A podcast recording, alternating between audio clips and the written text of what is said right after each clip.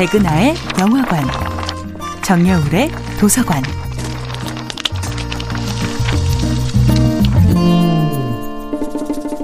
안녕하세요. 여러분들과 쉽고 재미있는 영화 이야기를 나누고 있는 배우 연구소 소장 백은하입니다. 이번 주에 만나보고 있는 영화는 고레다 히로카즈 감독, 아야세 하루카 주연의 2015년도 영화 바닷마을 다이어리입니다. 가족을 가족으로 만드는 것은 핏줄일까요? 아니면 시간일까요? 영화 바닷마을 다이어리는 시간이 만든 기억이라고 말합니다. 태어난 이후 한 번도 떠난 적 없는 집에 고스란히 새겨져 있는 자매들의 기억. 물론 세상의 모든 가족들이 그러하듯 그 집엔 따사로운 기억도 아픈 기억도 함께 있습니다. 시즈짱, 가마쿠라니 코나이? 같이 살지 않을래?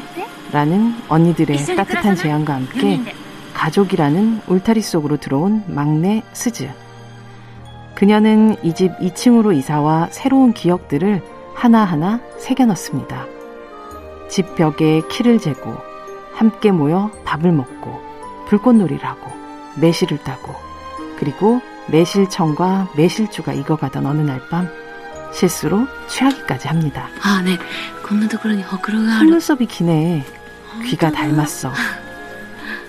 술에 취해 자고 있는 막내 동생을 마치 어린 아기처럼 지켜보던 언니들의 눈에 스즈는 이렇게 어리고 사랑스러운 모습으로 기억되겠죠.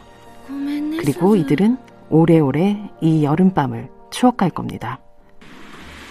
영화는 생애의 마지막 순간에 무엇을 기억하게 될까라는 질문을 던집니다. 둘째 요시노는 남자와 술이라고 대답합니다.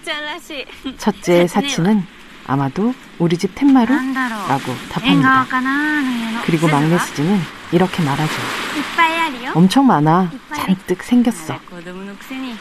언니들과 함께 했던 짧은 시간 속에 잔뜩 기억을 만들어버린 스즈는 그 핏줄이 어디서 왔건 간에 이미 그렇게 가족이 되었습니다. 그리고 바닷가에 나란히 서서 파도와 놀고 있는 막내 동생을 멀리서 바라보던 언니들은 착하고 그리고 쓸모없었지 라고 기억하는 아버지에 대한 오랜 기억을 저렇게 사랑스러운 동생을 남겨주었으니 좋은 사람일지도 몰라 라고 수정합니다.